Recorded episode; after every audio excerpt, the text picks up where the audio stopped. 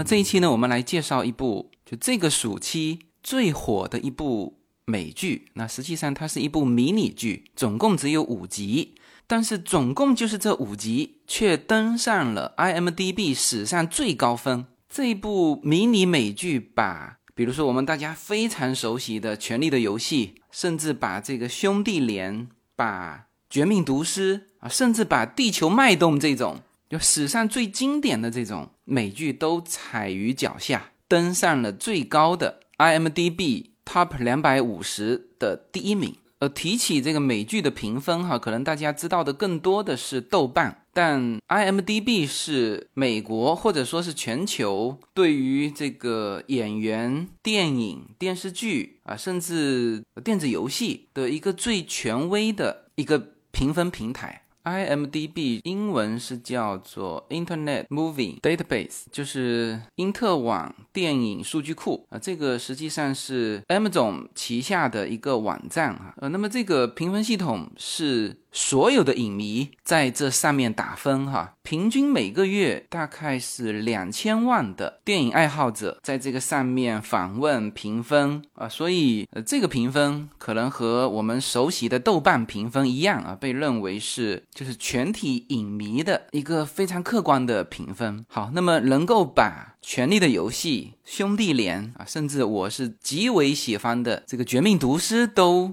比下去的一部总共只有五集的迷你剧，可能大家已经隐约听过这个片子了哈，但是这个实际上是非常新的，它是 HBO 和英国的天空电视台联合在。今年啊，五月六号，两个月前才推出的这一部《切尔诺贝利》。呃，大家知道这个和豆瓣评分一样，IMDB 的评分也是随时在变化的。所以呢，我现在打开 IMDB 的排行榜，它依然是在第一位。当然，比上一次我看到它的时候稍微下降了一点。这个分数啊，我上次看到它的时候是九点七分，那被称为史上最高分的评分最高的美剧。那现在是多少呢？现在是九点五分，和这个《地球脉动》的第二部是并列九点五分，但它还是排在第一位。呃，那么我们往下看哈，排在第三位的是《兄弟连》，九点四分；排在第四位的还是《地球脉动》第一部，九点四分；排在第五位的是《绝命毒师》。排在第六位的就是《权力的游戏》。那《权力的游戏》因为烂尾了嘛，就把这个总分也拖了很多。那像《绝命毒师》，那基本上总共五季吧，我印象当中每一季都是非常精彩。而这种的分数才达到九点四分，而《切尔诺贝利》是高达九点五分。现在，然后他推出的第一集的评分，因为他这里还可以看每一集的评分。切尔诺贝利推出的第一集的评分现在还在九点九分，所以呢，今天是也是趁着我刚刚看完这部片的这个新鲜劲哈，来给大家隆重推出和介绍这一部高分美剧《切尔诺贝利》。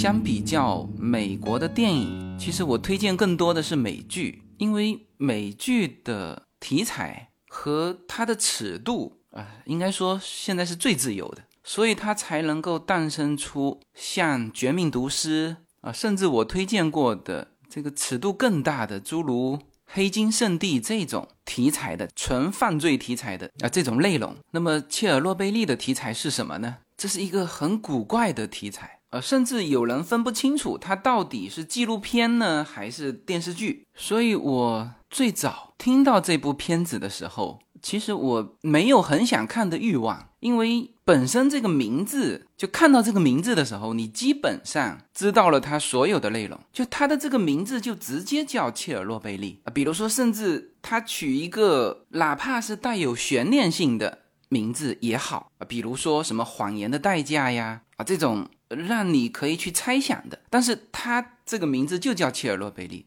呃，我觉得应该蛮多人和我有同样的感受的哈，就是本身切尔诺贝利，大当然大家都知道哈，代表了1986年的在乌克兰，当时还是前苏联的一次，算是人类历史上最严重的事故，还不能称之为最严重的核事故，应该是人类历史上最严重的事故。呃，那么关于切尔诺贝利呢？其实另外一个让我一开始的时候没有去看的欲望也是什么？就是这个事情啊，已经被各种的啊有拍过电影的叫。拯救切尔诺贝利，那也是就类似纪录片的一部电影，也是这种层层挖掘，去寻找这个背后的真相啊，去交代整个过程啊，啊，还有非常多的纪录片。因为一九八六年嘛，很多当事人都健在，当时的那三个最重要的责任人，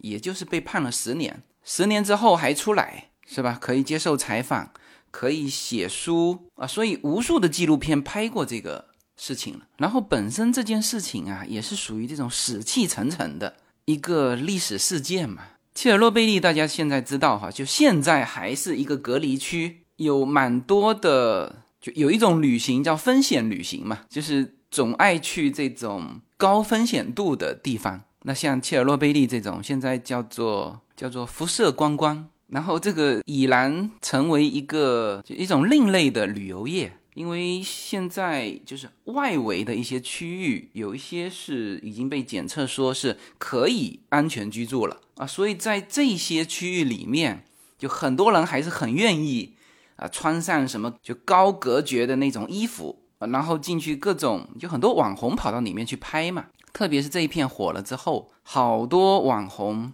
拿着这个设备跑到切尔诺贝利，其实是就是不是高辐射的那个区，就是外围的那个区进去做这种叫做辐射观光。所以这个题材本身不是一个能够网红起来的一个一个题材。所以当时这一片是我从中国回到美国之后，呃，第一个给我介绍的还是叶子。他说：“你不想看一看这个切尔诺贝利吗？”就我的感觉，当时就是我说这个事情我已经知道了。他不可能拍出什么另外的让我们有新意的这种呃题材呀，或者是线索啊，就不可能让我有惊喜嘛。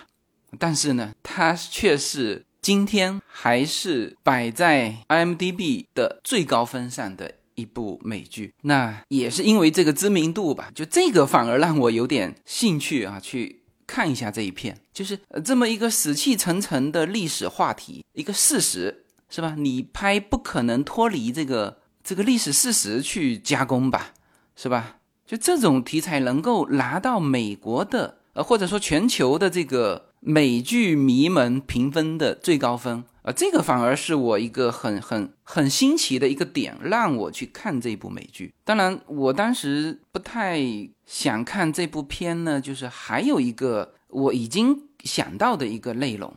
啊，或者说它的一个倾向性啊。你作为一个英美的这种电视剧制造公司去拍摄一个前苏联的题材，又是应该说是前苏联一个一个三八啊，那么这个本身就带有一个倾向性。那当然，美国的这种就各种纪录片嘛，也接自己的三八，就是这一点导致我们在美国看到非常多的，比如说针对种族歧视的，比如说当年的金融危机的。啊，就是这一点倒是美国不是说只接就对方阵营的三八，他是自己三八接的更多，那这个是还算是公平的啊。但是呢，就是说你还没看之前，我自己猜想哈，就这种的倾向性一定是很强，是吧？前苏联官僚的这种腐败啊，甚至一个个可能这些领导都是反面人物，而这是我之前的猜想哈，然后酿成了这个对人类历史上最严重的一个灾难。啊，所以呃，这种的没有看之前对于这些的提前的这种预测，呃，当时确实也让我没有太多的新奇感去看这部片。但是呢，你只要看了第一集，你基本上停不下来了。呃，所以第一集也是史上最高的评分，呃，九点九分。当然，这个九点九分并不是只有切尔诺贝利的第一集获得过这样的高分，像《权力的游戏》，比如说第六季的第八集，好像也得到过九点九分。所以呢，这一片大家是完全可以找一个周末啊，总共就是五个半小时，你找好资源，下下来，一个周末一天看下来，那绝对是叫酣畅淋漓。呃，基本上你会一口气看到最后，呃，期间可能你会被那种紧张的，能够让你那种身临其境的那种压迫力，让你去上几次厕所哈啊之外呢，我觉得你把它一口气全看下来，这是完全可以做得到的哈。好，那么我全部看完这五集之后，先聊几个看完的印象吧。第一呢，就这个片，基本上是没有脱离我原来的预设，就是它是一个非常像纪录片的电视剧。呃，这一片播出之后，很多因为一九八六年啊，不是太早的年份，就那个时候已经有彩色的摄像机了，然后这又是一件极为重大的事情，所以当时的前苏联还保留着大量的呃一些。拍摄的画面，那么很多人就把就历史上真实的那个拍摄画面和这一部美剧里面的画面去做比较，呃，那个吻合度是非常之高的。那所以这一片拍的非常真实。第二呢，和我的预设不同的就是，我之前认为哈，就英美拍的片拍前苏联，那肯定是要把前苏联的那些官员或者是那个体制给它妖魔化，但实际上没有。就是在整片里面，你都看完之后，你发现没有哪一个个人在作恶，就是甚至制造这个核爆炸的这些当天做实验的这些人员，现场的这些总指挥、营救现场的啊，甚至苏共的最高的领导人，当时是戈尔巴乔夫，就没有人说在这个事情上表现出那种反面人物的倾向，没有。呃，甚至最重要的两个主人公，一个是整个施救行动的那个总指挥，那个将军，那是被当成就正面人物来塑造的。而那一个科学家啊，其实他是主人公哈，就是这部美剧的第一集的第一个画面，就是他在把切尔诺贝利这件事情做了个录音啊，这个是在切尔诺贝利发生两年之后。他在一个深夜啊，做了一个录音，然后把这个录音趁着倒垃圾的时候，就塞到了一个隐蔽的墙里面，然后回来他就自杀了啊！就是这一个人，实际上是这部美剧《切尔诺贝利》的主人公。那么他是被当成一个英雄来塑造的啊。然后苏共最高领导人戈巴乔夫在整个影片当中展现出来的。对这件事情的处理也是非常得当的，就对本身这件事情的处理哈，我们暂时先不说舆论的呃这个处理哈，然后就是略微有点反面角色的这个当地的核电站的这个负责人，几个负责人了，其实最后包括了那个现场的就坚持要做实验，最后引发爆炸的这个人。就这些人在影片当中，最后也还原了他们的本质，就是他们实际上也是想把这件事情做好。那所以就这个的，就我原来的预设是不存在的。然后再看这一篇，呃，之前我也是先看了一些对于他的负面评价，比如说有前苏联的当时的这个当事人，呃，在影片里面说要选三个。这个熟悉下面水泵的这个核电站的工作人员，要冒着生命危险啊，到已经核爆炸的那个四号炉的下面，就把那个水给放掉。就当时要选择三个人嘛，那么这三个人肯定是必死的，因为当时的这个剂量已经就各种表都爆了。在这种情况下下去，就至少折损寿命，这是一定的。那么。其中一个人还现在还健在哈，就他看完这一片之后，他说基本上拍的是事实。然后唯一唯一他就是说，当时他们三个下去关开这个水闸的时候，他们的领导没有说过说许诺我以后要给你多少多少钱。或者给你什么样的一个待遇？他说，当时就是我们觉得这就是我们的职责，是吧？我们对环境熟悉，你叫外人来，这是不可能的，就没有其他人更比我更合适下去开这个水闸，所以我就下去了。就他是这么说的，说没有苏联的，就他的上司，呃，告诉他许诺他什么物质上的，他说没有。那么我当时是看过对于这一片的负面评论，里面有说这一点是不符合事实的。那么实际上，我看到电视剧演到那里的时候，其实是一个非常就琢磨很轻的一句话，就他没有去强调这个，所以呢，整个片子是你如果把它当成纪录片看啊，基本上也是可以的。好，那么因为它是纪录片，所以呢，我们在讲这个剧情的时候啊，不可避免的，因为它不是一个一个剧情剧，它其实就是记录这件事情啊，当时是什么情况，为什么会出现爆炸，爆炸之后他们是怎么处理的？当然，最后揭示了一个，就是我们的这个标题叫“谎言的代价”。所以呢，我们需要啊，把切尔诺贝利事件就到底是一个怎么回事？就大致的跟大家做一个一个介绍吧，呃，那么因为这件事情也过了好多年了哈，然后前苏联也解体了，所以呢，非常多的这个数据现在是几方对应啊，基本上是就没有什么分歧，就在数据上没有什么分歧啊，包括了引发这件事情的这个过程啊，以及整个的抢救的过程，就这些东西。现在几方核实，就是各种信息的披露嘛。我们现在说的都是事实哈，都已经形成一致了啊，所以这个可以摊开来跟大家把这些数据和事实跟大家做一个回顾吧。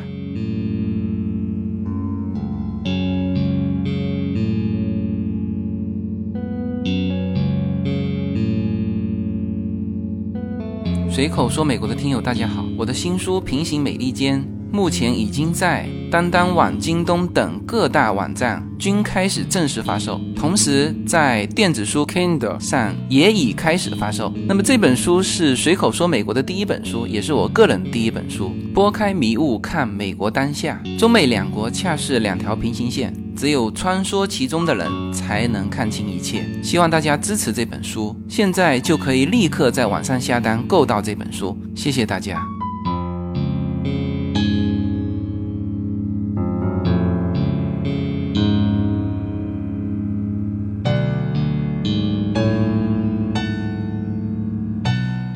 切尔诺贝利是就人类历史上造成影响最恶劣的一个一个事故，呃，这已经超越了核事故了。总共有八百四十万人受到了辐射，就是它的爆炸之后，它的这个核辐射的粉尘随着大气漂移，甚至都影响到了北美，就美国也被影响了。那先是欧洲的那些国家，瑞典第一个。跳出来，他查到了这个超标的这个核辐射，然后就到处找嘛。那个时候苏联还没有公布真相，但是这个核辐射你是隐瞒不住的啊。所以整个的切尔诺贝利事件造成了八百四十万人受到了核辐射。当时苏联组织了六十万人参与清理，那么这些人是受到了高剂量的辐射。那么基本上人体能够接受的。核辐射它的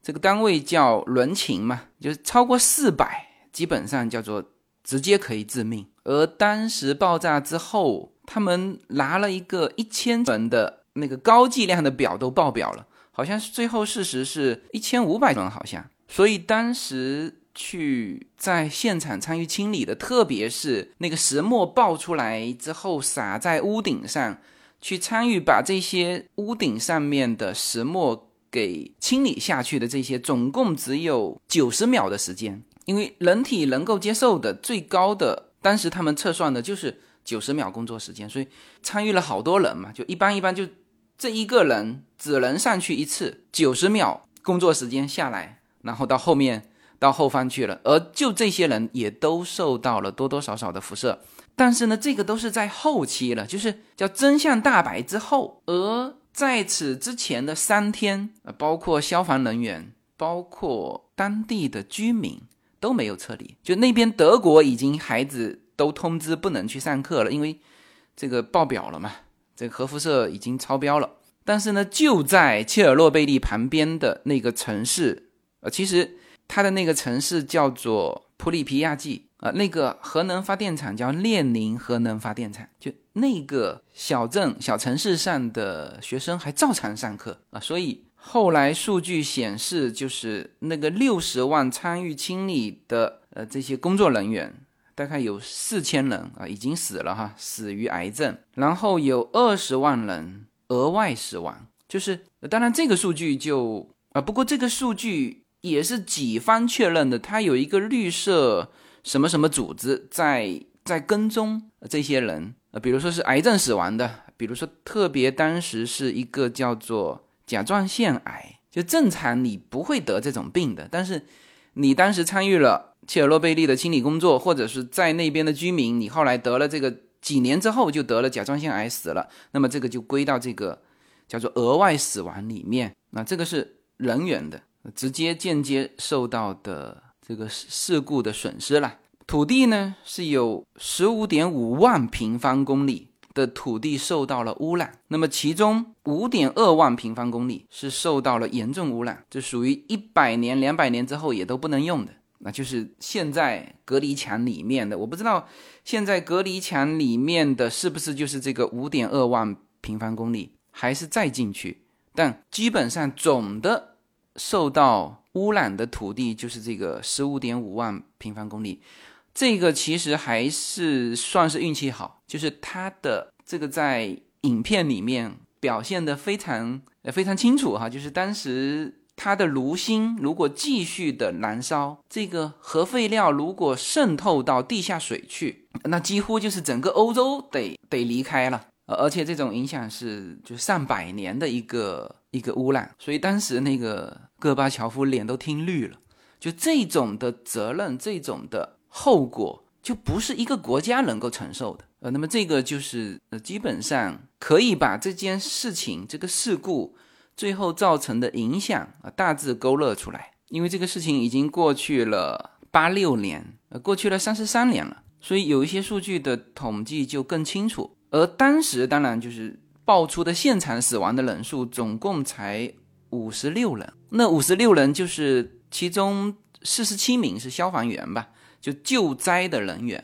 那消防员是一大批，消防员第一批过去的消防员过去了三十多人嘛，死了二十几个，就现场就死啊，就是在那种剂量之下，那基本上在三四天内这个人就融化了。而且这个融化是从里面先开始融化的，非常的残忍啊！但是你如果就当时去报道这件事情，那这个损失就是这个五十六人死于现场。但实际上，他受到的影响是八百四十万人，六十万人受到了高剂量辐射，二十万人后来已经额外死亡了。然后参与清理的四千人后来死于癌症，十五点五万平方公里，万平方公里哈的土地不能用了。他们当时这个参与救灾的这些人员自己调侃，就说我们现在可以吃任何东西，但是呢，我们拉出来的粪便要用土把它埋起来。就是他当然可以吃东西，但是这些东西排出来之后还是有大量辐射，排泄物都得埋起来啊。这个就是这个事故造成的影响啊。这些数据基本上就可以勾勒出。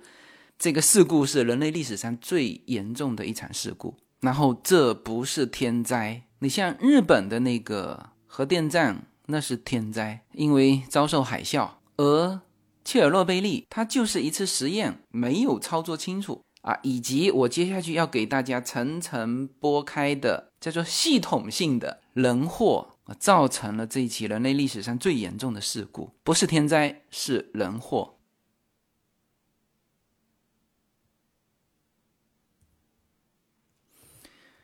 那么简单回顾一下怎么造成的这个人祸吧。呃，那么切尔诺贝利核电站的这个事故哈，是源于一九八六年的四月二十六号凌晨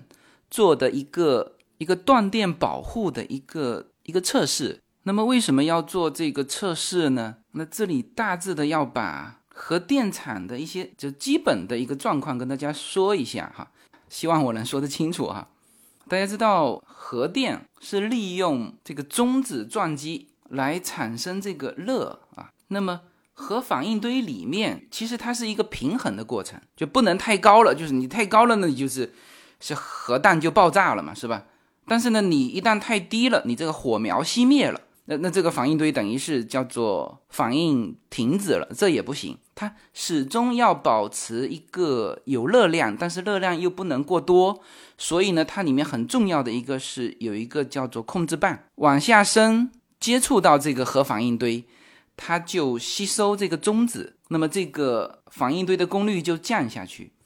抬起来，它的中子不断的撞击，这个 U 二三五，它就一个撞进去出来三个，然后不断的在撞，这就。产生裂变，然后这个伽马射线是被这个反应堆吸收，就变成热能。呃，它就是用这个控制棒来控制。当然，控制棒不是一根哈，有两百多根。那么就是就是根据这个反应堆里面的热量的这种变化，去调整这个控制棒啊。这个是反应堆的情况。那好，你这个热量怎么变成电能呢？它是。就是切尔诺贝利的这个反应堆叫做石墨废水反应堆，就它的整个系统呢，就是反应堆旁边是有水流过，然后水流过反应堆的时候，反应堆不是热量的吗？高温嘛，它迅速的把水变成蒸汽，然后蒸汽就打出去去推动那个发电的那个飞轮，然后产生电量。总体这个石墨废水反应堆就是这么一个工作原理啊。那么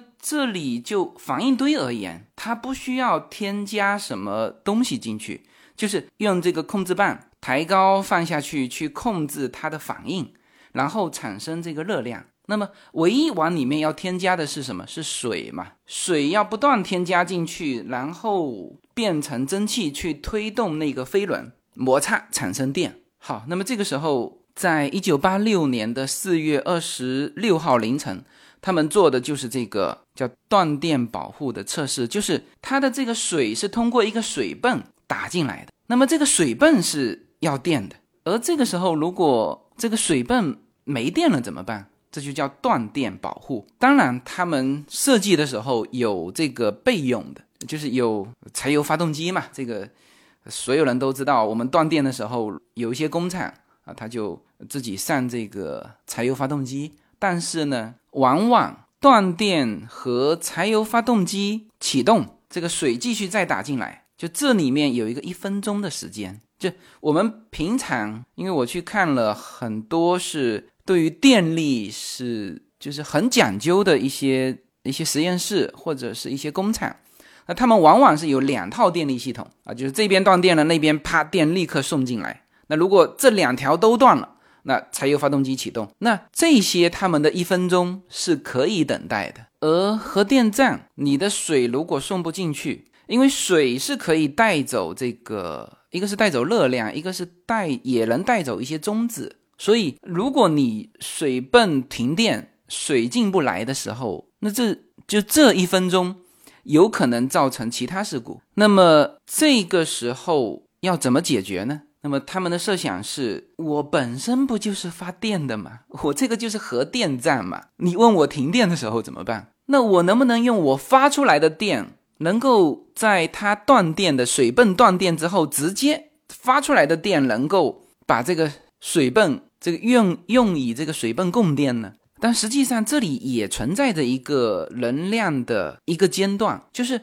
你的水泵带进来的是水。水一旦停了，它就没有水蒸气了嘛？它就没有水蒸气了，它就不再推动这个飞轮，那你电一不就也就停了吗？是你是核电核电厂，你是能发电，但是那个水泵如果那边的供电系统没了的话，你这还真很难能够衔接得上。但是这里有一个可能性，就是什么呢？就是这个飞轮，你知道发电厂的那个飞轮都是巨型的。重量非常重的那个钢制的那种飞轮嘛，它动起来之后，它有一个惯性，就你这边水蒸气是停了，但是它还在转嘛，只是说发出来的电慢慢的在衰减，但是它还在发电。那这个时候就是要把这个系统接到水泵来，就用内部的发电，把这个水泵能够能够让它坚持一分钟，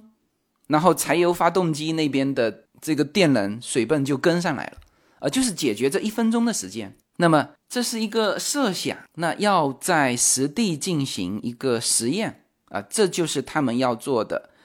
关于断电保护的一个测试。那么从他们做这个测试，也可以推测的出来，就他们用的，就前苏联用的这套系统，呃，核电站原理都是反应堆发电啊，但是整个内部的构造、整个系统啊，这些都是国家机密啊。就是英美的那些系统跟苏联用的这个系统是不同的。那也许是因为技术的原因啊，也许是因为成本的原因，因为当时。有提到说，苏联是就发现美国已经有多少个核电站，有几十上百个核电站的时候，好像整个苏联只有七个核电站，所以那个时候开始多快好省嘛，这个这个加大步伐去推进这个核电站的建设和使用，所以呢，他们用的系统并不是西方那个很完备的那个系统，或者说那个系统特别贵。他就用了这个石墨废水的这种系统。那么从他们去做这种实验可以推测，这个系统是不完备的。呃，这个切尔诺贝利核电站，它当时是被称为列宁核电站，是非常重要的，是前苏联在乌克兰那边是非常重要的一个供电的系统。所以呢，就这个核电站其实就一边在生产。一边其实也在做很多的测试，去完善这一套系统。因为这个一九八六年四月二十六号的这次断电保护的测试，并不是第一次做，之前已经做了三次了。一九八二年、一九八四年、一九八五年，全部是失败告终。那么你就可以知道，就做这个实验对于这个核电厂啊，对于这个操作的做实验的这个总工。对于他来说意味着什么？其实对于整个苏联来说，就如果这个技术被突破了，那就这套系统是完善的了。就这是一个很很重要的技术突破啊！因为原来这个是不完善的嘛，你毕竟有那个一分钟的 bug 是吧？这一分钟怎么办？万一停电了呢？那就说明，就前苏联用这个系统，在整个过程当中也都还没有遇到这个说水泵停电的情况。就至少在此之前没解决这个问题。当然，这个大家是要知道的，因为这里面涉及到为什么他在凌晨做这个实验，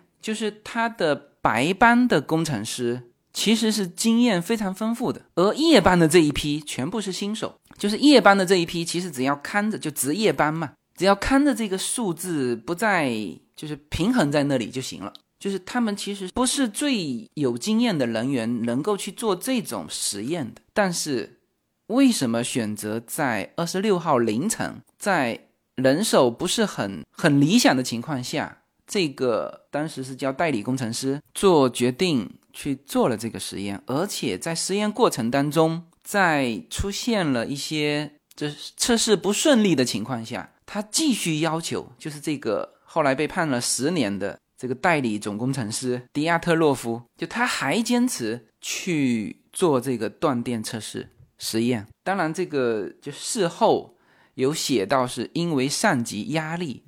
然后我刚才说到这个系统的唯一的一个缺陷，去把它修补，呃，去做这种断电保护。就这个实验对于这个系统来说，甚至对于苏联来说意味着什么，大家就理解了。这种在我们。文章里面或者是很多的报道里面轻描淡写的叫上级压力，那当然一方面是压力嘛，另一方面当然也是动力。就是如果能够完善这套系统，那肯定啊所有的人都有贡献。哎，好，那么这个大概就是那整个的反应堆以及为什么做这个操作啊，就是因为这个操作导致了整个核电站的爆炸。好，那么我们就就快速的再把它整个实验的这个过程描述一下。我说这个快速描述一下，并不是说我我语言需要多么把它简略啊，因为它总共就四十几秒就炸了。从它开始做这个实验到它一千多吨的这个反应堆的这个顶被炸开掀开，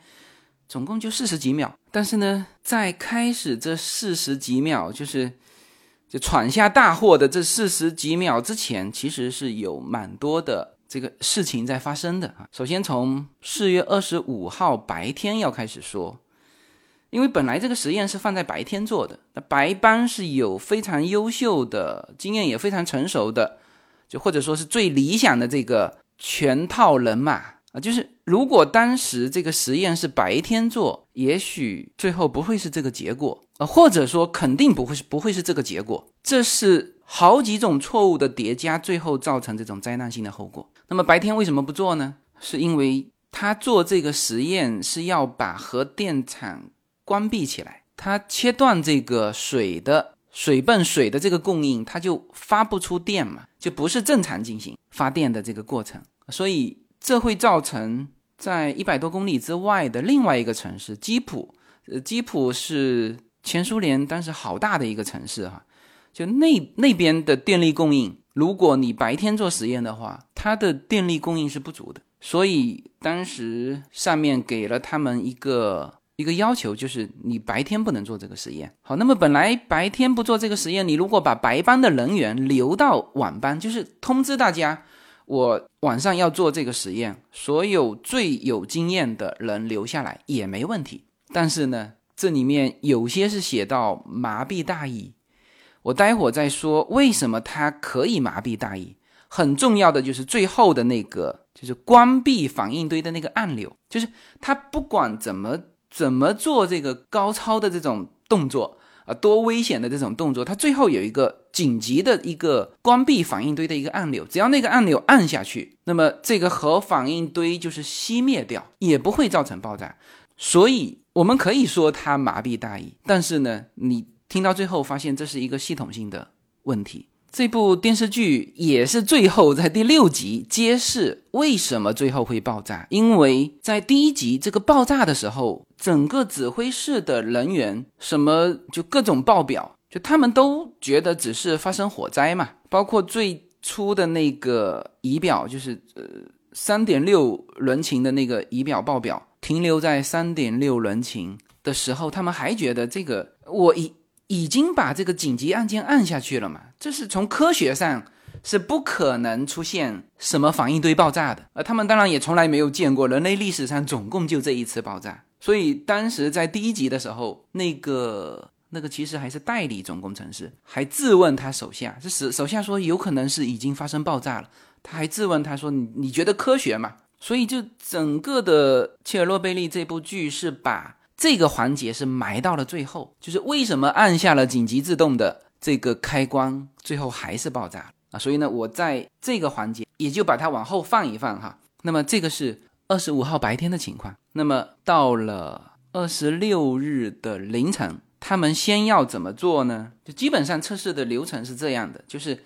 先把功率稍微的降下来，但是呢，不低于一个这边写的是七百。百万瓦啊的这个，我们大家知道，稍微降一些，但是不低于就恒定在这个功率啊，然后让这个发动机全速运转，因为它需要它的惯性嘛。然后上述条件满足之后，就切断这个水的供应，就是让这个水泵停电，然后去记录这个惯性，就是涡轮的这个发动机它的惯性能够发多少电，那这个电能不能支撑这个水泵的这个发电一分钟？啊，其实就是做这么一个实验啊。那么很明显哈，它这个本身做这个实验，就之前包括说从这个一千百万瓦降到七百百万瓦这个输出功率哈，就是本身这一个动作其实就蛮复杂的。他们在做实验之前，就是刚才说到的第一步的时候，其实就遇到问题了。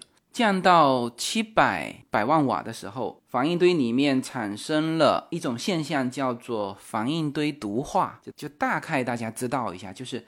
当它降下来的时候，反应堆会产生一个衍生物叫氙氙幺三五。那么这个物质会吸收中子，就是会让它的这功率啊急速下降。呃，这里大家应该有印象，就是控制棒是用来干嘛的？吸收中子的嘛。水也会带走一部分中子。本来就这两样东西，它只要带走中子，中子少了，它反应堆就慢慢的功率就下来了，或者说就我们把它理解成熄灭吧。那之前是没有这个，也不能说没有这个氙哈，就之前产生的氙是就不足以让它的中子急速下降，因为氙不够多。但是呢，当你下降到七百 mW 的这个。这个单位的时候，功率输出啊，然后呢，它会产生大量的氙，大量的先就代替了那个控制棒去吸收这个中子，然后就这个输出的功率就持续下降。这个在影片里面大家去看的话，也是看得惊心动魄的，就是它降到七百之后就开始猛降，那这会造成整个反应堆的熄灭嘛？我们把它理解成熄灭哈。那么一般情况下，就如果没有压力的情况下，那这就就不要去进行操作了，因为这个氙幺三五在接受了一个中子之后，变成氙幺三六，它就不再接收中子了。也就是说，它慢慢的会回升上来，但这里面需要时间。然后当时这个就操作这个控制棒的，就是在影片里面也有体现出来哈，实际上是一个二十五岁的一个小伙子。如果是白班，可能就不是这个人了。他当时插那个控制棒的时候插得太深了，就提起来的时候，你不是要有时间吗？所以一系列的这个操作，就是让这个反应堆几乎是快熄灭了，就输出功率不到三十 MW。你看哈，它本来是一千 MW，做实验说要维持在七百，然后呢产生了氙，然后又这个这个控制棒插得太深，就最后。到了几乎快停机的状态，就三十，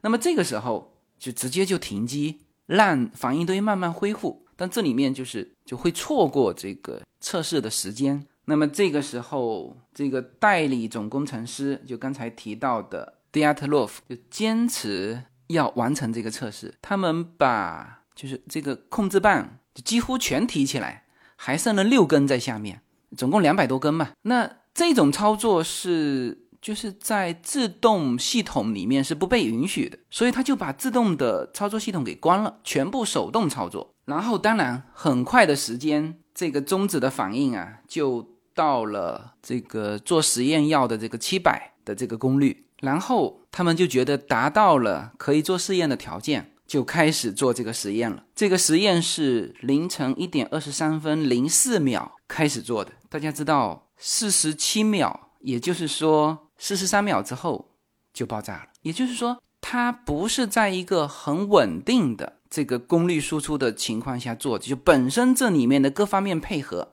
就没有达到一个理想的状态。除了刚才说的手动操作，只留六根控制棒在下面，也就两百多根扒，呃，几乎都扒起来了，就在里面高速反应的情况之下，然后这时候水流的控制和反应堆的控制又不衔接的情况之下。他们开始做这个实验，很快这个反应堆里面，因为你看哈，水不再流过，没有带走中子，控制棒两百多根全部拔起来，剩下六根在下面。本来这个自动报警灯亮起来，就是你你如果是在自动操作之下，这个一旦报警，它的所有的控制棒会全部放下去，或者是会放一部分吧，就是但是它是手动操作，那个灯啊，大家在。影片里面都可以看得见，灯是不断的闪，但是呢，控制棒是手动操作，没有办法放下去。零四秒切断水源，四十秒的时候，他们就已经感觉到坏事了，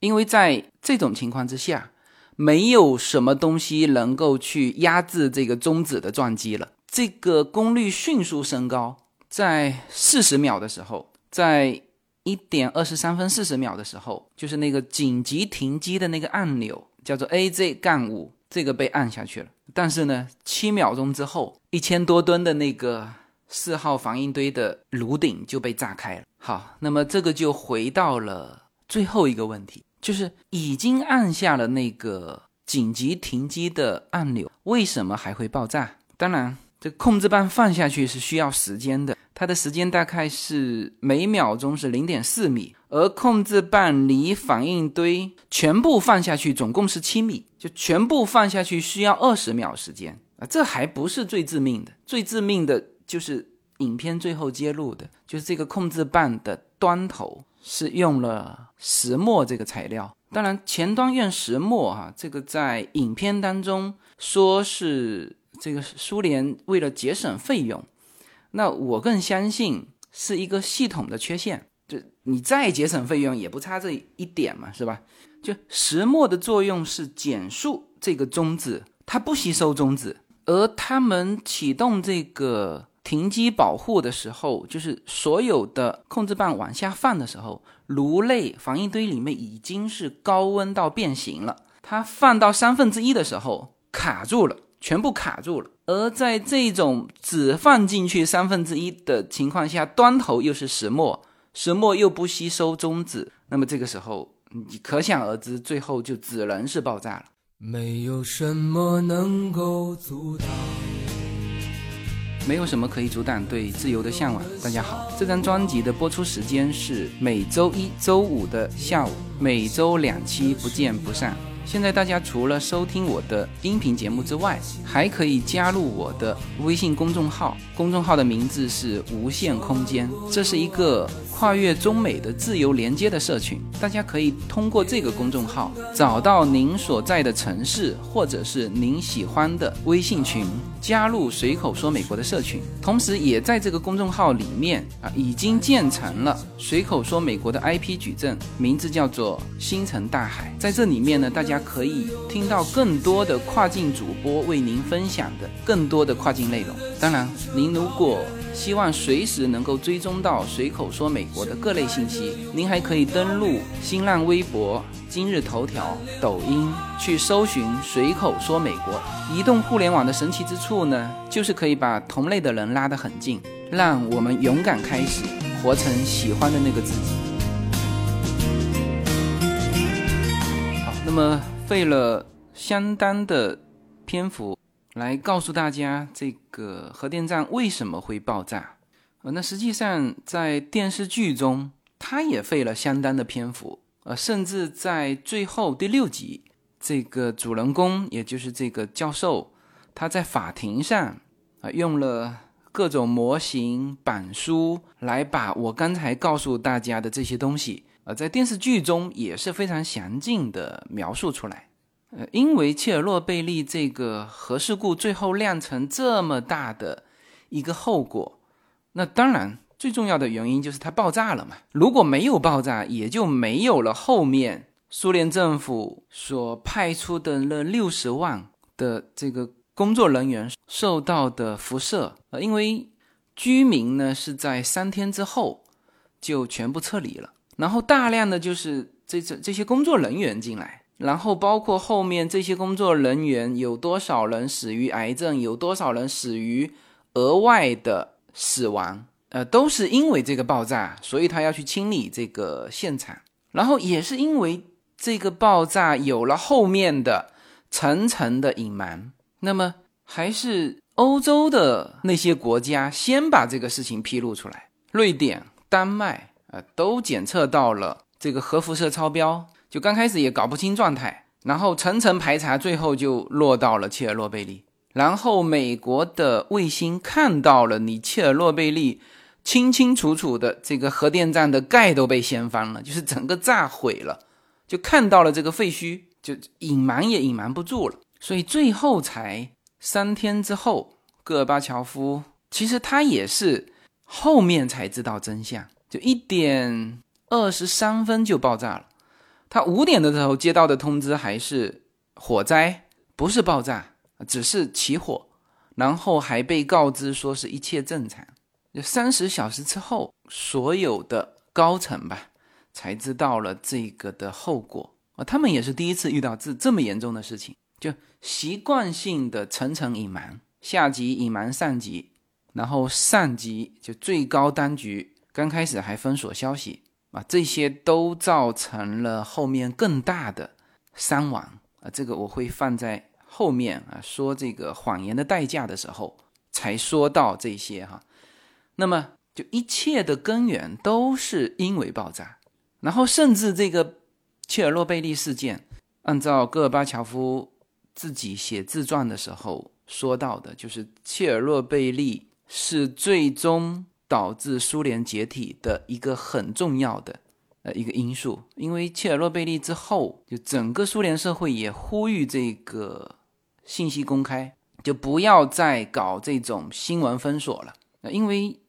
切尔诺贝利这件事情不是你一个苏联一个国家能够去承担的后果，所以戈尔巴乔夫说切尔诺贝利是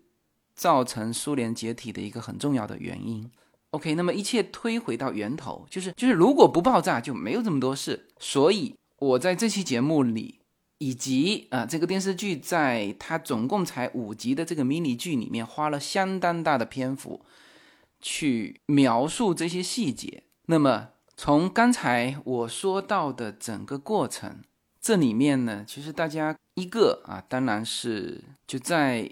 前苏联的那种体制之下啊，大家为了或者说为了追求这个贡献啊，对国家的一个贡献，它事实上也确实是放低了安全的意识。呃，但这些原因并不会造成最终的爆炸，因为什么呢？因为有这个它这个非常重要的 AZ 杠五的这个紧急停机系统的这个键，而最大的谎言就在这个键里。就是连整个核电站的总工程师，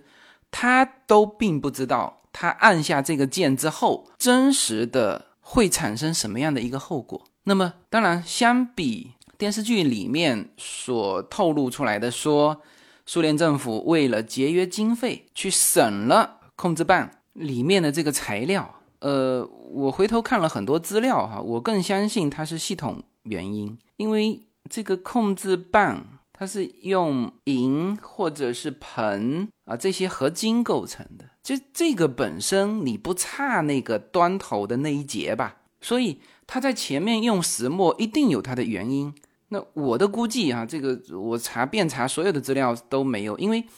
这只能说是我自己的估计哈，就是这种系统。它为什么端头是石墨呢？就是它整个的反应炉的外沿都是石墨，石墨的作用是会降低中子的速度，那么也就是说是一个保护层。而这一根控制棒收起来的时候，如果它的端头还是那个吸收中子的材料，它不是会露出一点吗？就一直在吸收中子，那。如果是用石墨，那就严丝合缝嘛，就整个它收起来之后，那整个里面都是一个保护层，就就它的外壁本身也是石墨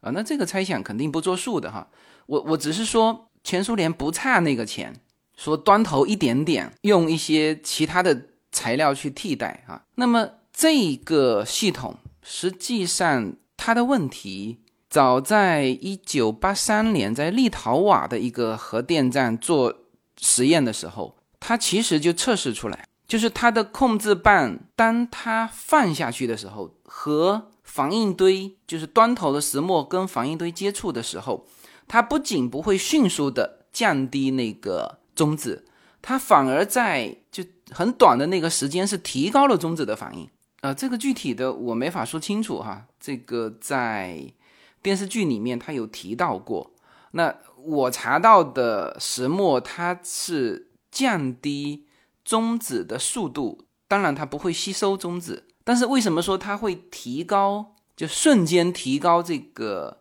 呃反应堆的的功率，这个能量呢？这个我也不是很清楚，但是我确实在除了电视剧以外的这个材料里面也看到了这个最后的效果，就是就是这个控制棒在伸下去的这一刹那。它会瞬间提高一下，但是呢，再往下升，它就迅速的吸收中子，就把整个反应堆里的这个功率降下去了。OK，那么这里面呢，因为之前这种系统都没出事情，是因为没人把它玩到这么的高风险。之前一九八三年在立陶宛的时候，当时他们也是做一个测试，最后他们是把这个整个的反应堆给停下来了。就没有再继续在这种高风险的情况之下去做这个临界点上的事情。像切尔诺贝利这件事情，它就是在临界点上。就等它放下去，就全部把控制棒放下去的时候，这个炉内反应堆里面已经是非常高的温度啊，所以它放到三分之一就卡住了嘛。但是这里面的问题就出来了，就是如果这前端的三分之一不是石墨，而是真正的控制棒就是可以吸收中子的那个那个物质，那温度不至少温度不会继续再升高，那么无非是时间的问题，慢慢的就降下去了啊。所以切尔诺贝利是在那个临界点用的又是这套系统，所以就炸了。那么这个系统存在着这么一个问题，那很明显，当天做实验的这个总工程师他是不知道。那么在电视剧里面，它是以一种表现形式，就是很重要的最后一页被人撕掉了。那所以那个操作的那个总工程师一直在问自己，说这是不可能爆炸的。他说我们的操作没有问题，就反复的在说他的操作没有问题。然后包括后面调查的人员也一直以为说这个人没有按下那个键，因为所有的。就他们所理解的那个那个知识体系，就是按下这个键是一定会把反应堆里面的功率降下去的。你只要按了，所以所有的早先调查的时候，所有的人都认为他没有按，但实际上后面的调查他自己也是说他按了，然后也有很多的佐证，就是说他确实是按了，而按下去之后反而爆炸了。这个就已经超出了人为控制的一个范围，所以，而这件事情既是操作不当，但是呢，整个这部美剧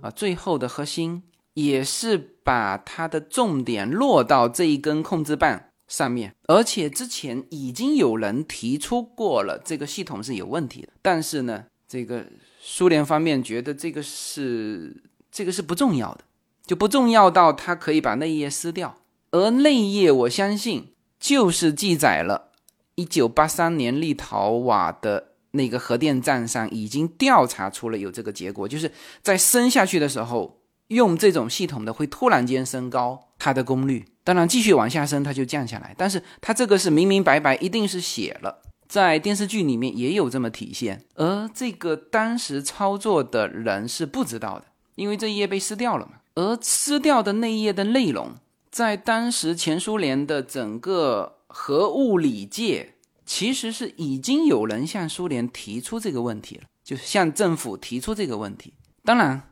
当时的前苏联政府，我我想过去哈，一定不是说我知道有这么一个恶果，我敢于说去把这种建议给压下去，他一定是不知道这个恶果。我说的这个恶果是像切尔诺贝利这种恶果，就是有人把它玩到这么的临界点，然后把这个棒放下去。就在他的感觉里面，他可能还是出于一种好心，呃，比如说这种系统是比较省钱的，然后呢，可能是这个感应超美的一个很重要的，在核领域超过美国的，或者说赶上美国的，他们觉得比较实用的。核电站系统，呃，那至于你说这个控制棒放下去的时候瞬间会怎么样啊？甚至包括他们做的那个实验啊，就是一分钟断电会造成什么后果啊？这些东西很明显，这个反应堆这个核电站的系统类似这种的问题啊，至少并不周全。但是没办法，为了这个迅速的赶上。美国，所以他们就上了这个系统。那么，这个就是第一个谎言。而这个谎言，当然在电视剧里面是把它作为压轴的一个东西。所以呢，我也在这期节目费了很大的篇幅，应该说费了主要的篇幅来谈这个谎言。而这个谎言在电视剧里面用了一个非常表象的。一个手法来体现啊，就是之前的核试验上已经把这个问题写出来了，但但是最后一页被人撕掉了，这就是把一部分的真相遮住了。就有的时候谎言它并不是说给你编造一个完全跟事实不同的东西，它其实把某一个部分遮住，这就是谎言。而在切尔诺贝利这件事情上，最致命的。就是被撕掉的那一页，就如果被撕掉的这一页在啊，就算是上，就全苏联都上了这种系统，只要这一页在，所有人都知道我不能够去在最后的这个时刻去按这个紧急制动的钮，是吧？因为它的这个控制棒放下去的时候会突然提高一下，是吧？只要这一页在，我相信那个总工程师绝不敢做这种操作，但是很可惜，那一页被人撕掉了啊！所以这个是第一个谎言，也是最致命的一个谎言。那么紧接下去的事情，只能是一个谎言去盖另外一个谎言啊！比如说一点二十几分的时候已经爆炸了，这个所有的人都看得到冲天的那个蓝色的光，那实际上就是。他说多少吨？八吨的核反应材料就是这样炸出来，石墨炸的到处都是。一个消防员去捡了一下这个石墨，结果就当场整个人就不行了，就就就开始全身开始，他那个融化是从内融化出来的。而这个时候，就那三个核电厂主要的负责人，就刚开始是不相信，或者说也不愿意相信这个真相。拿出那个比较低级的那个仪表，就正常都是那种仪表嘛，测就三点六轮琴就爆表的那种。他一看哦，三点六，那就向上报三点六吧。实际上那个后来拿出一千轮琴的都爆表，但是呢，向上报就报了个三点六。报到苏共最高领导人戈尔巴乔夫这一边的时候是凌晨五点，他收到的就是这个三点六，说。呃，有没有核泄漏啊？他说有，三点六，甚至在苏共最高的这个会议上还是这个数字。所以当时戈尔巴乔夫他后面的回忆哈，也是这么说的。他说凌晨五点的时候，他收到的通知就是个火灾呀，一切都正常啊，然后有一些核泄漏啊，但是在可接受的范围里面。呃，这个在剧中也表现了嘛。他说这就是你多做几次 B 超嘛。是吧？那么这个时候是就切尔诺贝利这一帮人想掩盖这个真相，那甚至还有那个当时的核电厂的那个一个老领导做了一番慷慨激昂的演讲啊，说什么就这是国家需要我们的时候，嗯，那么言下之意就是要把这个真相给掩盖住，然后那个感觉就是我们自己把这件事情处理好，不要向上报了。那其实那几个人都知道已经爆炸了，因为你看得见嘛。他们几个都到了那个楼顶，看到了已经炸掀翻的那个第四号的反应堆的那个顶。好了，这是第一第一波的这个掩盖真相。然后戈尔巴乔夫在这个事情上，为什么我说还处理的得当呢？就是他迅速的派莫斯科的人到现场看到底什么情况。那直升飞机一飞过去呢，很明显就已经炸开了。好，那他这个时候才知道，那这个一炸开，他就知道什么后果了。但是在他这个层面呢，还在掩盖真相。就这个时候，其实瑞典和丹麦是最先发现的，然后因为他们那边爆表了嘛，然后德国已经不让小孩子去上课了，这造成巨大的恐慌。当时在欧洲，然后问苏联这一边的。呃，消息，苏联这边对外都是说没问题，你们抹黑我，我只是一个火灾，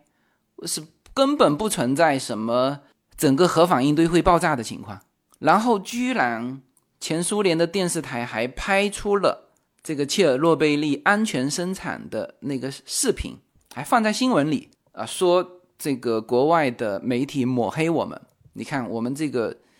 安全的还在生产，那我不知道他是用以前的图片啊，还是怎么拍的哈。最后是美国把卫星照片，那个拍的非常清晰的卫星照片放到全世界去了，而这个时候就只有苏联人民看不见，全世界人民都看见了那个炸飞的屋顶，只有苏联人民看不见。但是这显然是掩盖不住的，就是因为它这个不是内部的一些东西就。给你盖掉就算了，你已经影响到那个时候已经飘到美国了，呃，欧洲已经全部笼罩在核放射物质的这个阴云下面了。一直到了二十八号的下午六点，这个已经盖不住了，所以戈尔巴乔夫当时是宣布了这一起核事故，而这个时间是几乎过去整整三天了，这是二十六号凌晨的事情。二十六、二十七、二十八，他是二十八号下午宣布。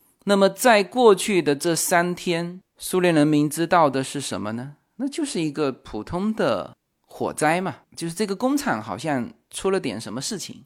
但是万万都没有想到那么严重。呃，那么这个信息的屏蔽会造成什么情况？就是因为你信息屏蔽在这里，所以你不可能叫当地的居民撤离嘛。当然，离那个切尔诺贝利非常近的那个城市叫普里皮亚季，呃，那个居民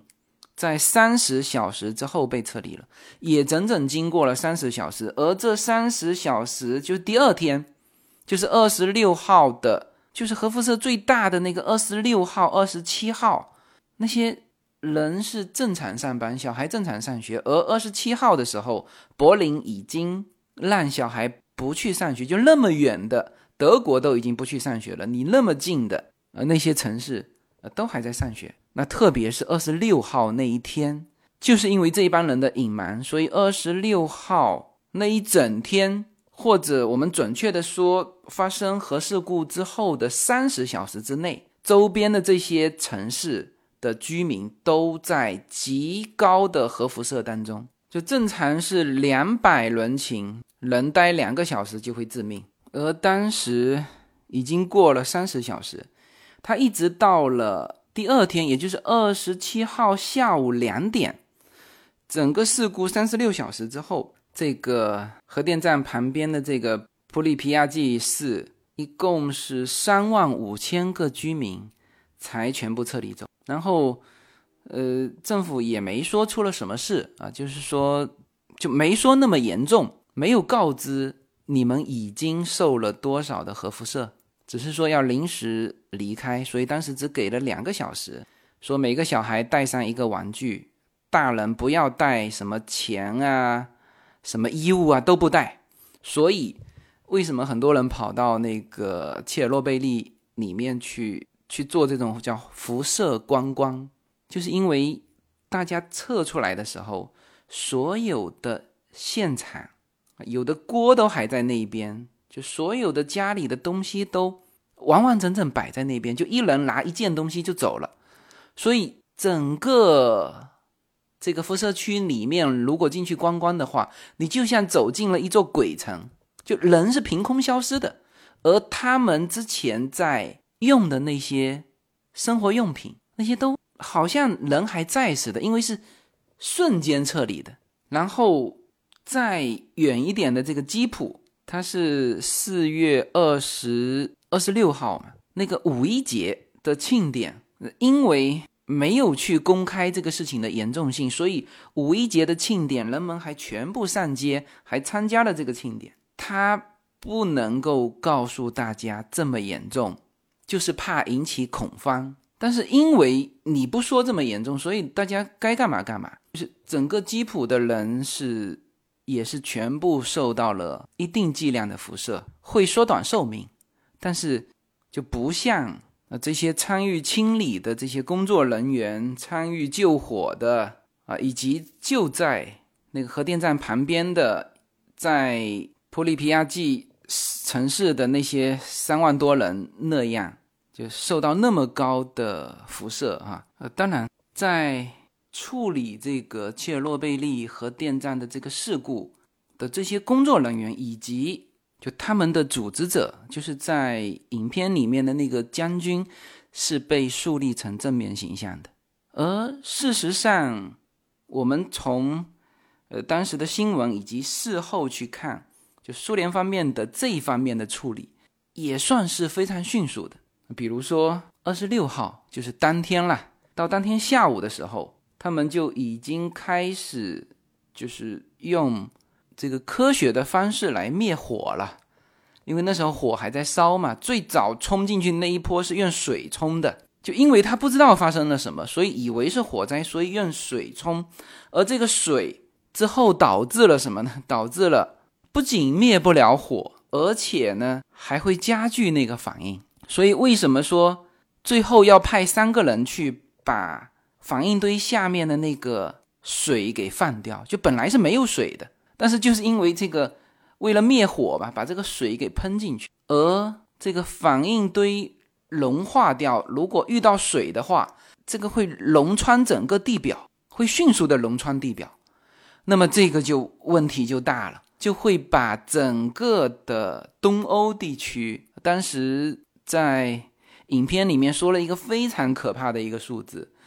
呃，我没记住哈，呃，这个大家可以，因为这个事情没有发生嘛。后面所有的资料也没有体现出来说，如果龙到地下水，整个流域啊，就是跟着这个水流，那会扩散到，反正整个欧洲是毁了啦。那么就是因为它不公布真相嘛，所以最早是喷水，那么到了下午的时候，就已经是用正常的方式在灭火了。就大概二十六号就空投了一千五百吨的。铅，因为铅是可以隔断那个辐射的，呃，就是如果大家有看到做那种放射性的治疗，大家知道哈，就是用铅，就不需要的部位就用铅保护起来，需要的部位就是空着嘛。所以在放射治疗的时候，大家都可以看到那个铅块，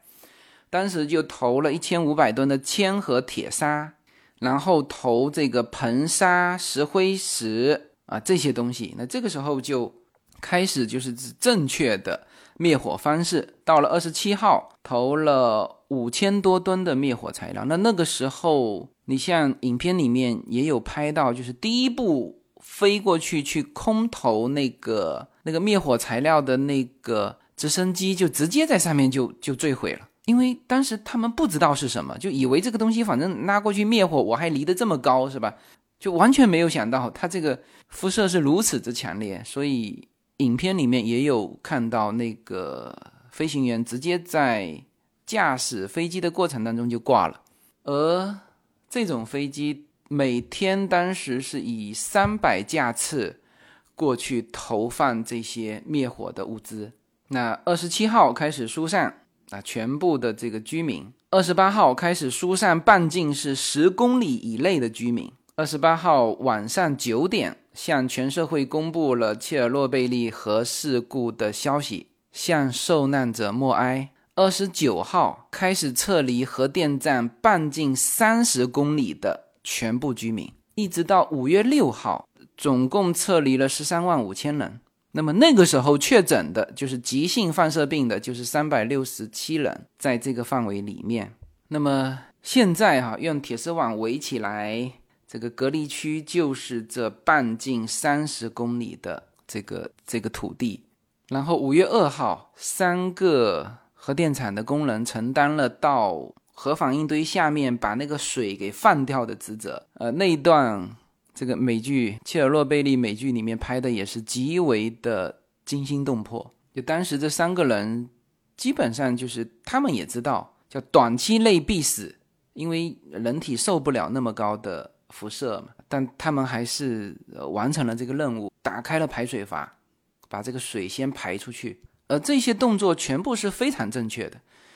几个月之后，这个炉心的放射性的物质是真的融化了楼板，然后砸下到这个地下室来。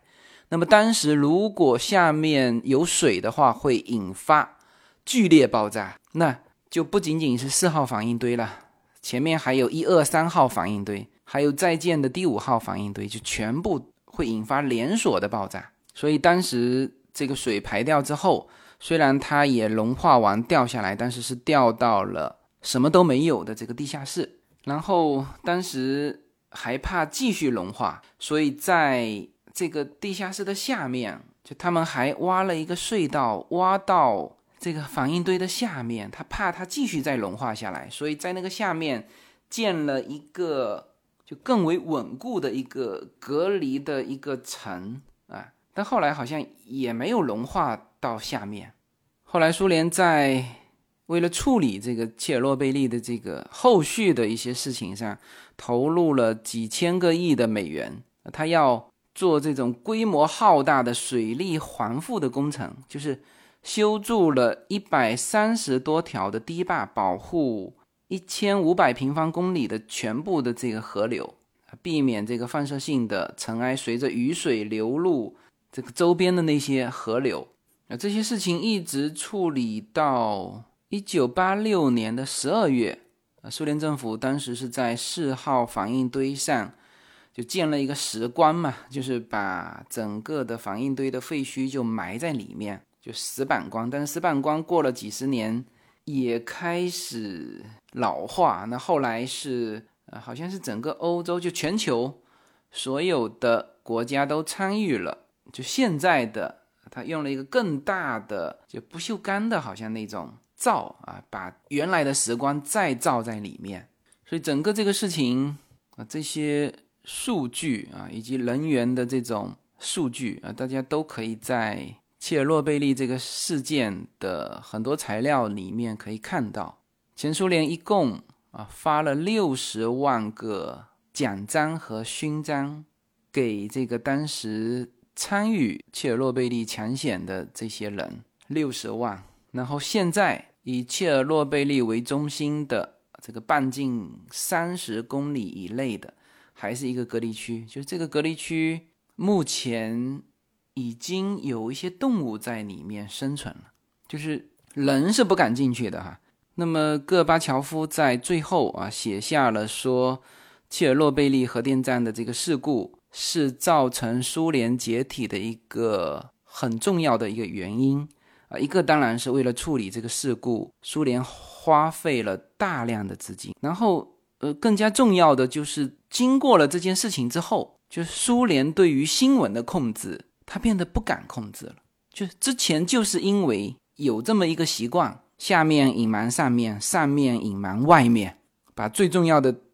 最后一页给你撕掉啊，导致整个的就是学界他都并不知道，就自己在操作这个的总工程师根本就不知道他按下这个钮之后会发生什么啊，所以。这件事情让整个的苏联的这个新闻就慢慢开始透明化。这个苏联当局当时也是被吓怕了，因为运气好的是当时的融化的这个核心啊没有流到地表。如果流到地表，就苏联这一个国家向整个欧洲都无法交代。当时我印象当中有说过，这个的后果是整个欧洲是多少两千万人要撤离。就这个后果是，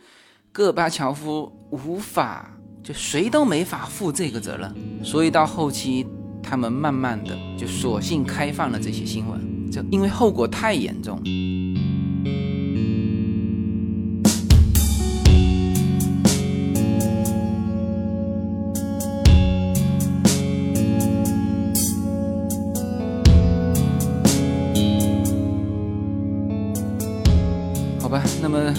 用了蛮长的时间哈，给大家推荐这一部史上最高分的美剧《切尔诺贝利》。然后这部美剧的导演呢，也是我最爱的这个《绝命毒师》的导演，叫乔韩瑞克。本身切尔诺贝利是一个很沉闷的题材，是一个被拍过无数遍的，就几乎没有任何的艺术加工的空间的一个题材。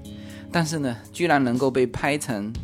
这个样子，几乎你从开始看第一集到最后一集，你是停不下来。那么最后，我觉得它所引发的这个讨论，呃，已经超出了什么？这个讨论是不是针对前苏联的那个体制啊？其实不是哈，美国人是非常讨厌谎言的。当时，川普和希拉里。就一个是疯子，一个是骗子，他们宁可选择了疯子，也不能去接受一个骗子。啊，应该应该说，导演通过这个片啊，最后就是这个整个电视剧最后结束的最后一个旁白，说这个就是谎言的代价。其实呢，这个导演应该是应该是通过这个事情，更多的是向全人类啊所有的。人类治理体系去敲这个警钟，就像这一片里面，这个主人公自杀之前录下的那一段话，他说：“谎言的代价是什么？并不是我们会错把谎言当作真实，真正的危险是，如果我们听了太多的谎言，我们就再也认不清事实了。”而导演是是这样描述这部剧的主题的。说这是一个关于谎言的代价的故事。当一群人选择去撒谎，而另外一群人选择去相信，当所有的参与者都消极地传播这个谎言的时候，在很长的一段时间内，谎言是可以得逞的。但他最后还说了一句：“但真相不管这些，在最后他还是会追上你的，好吧？”那么这就是这一期全部的内容。非常感谢大家的收听，谢谢。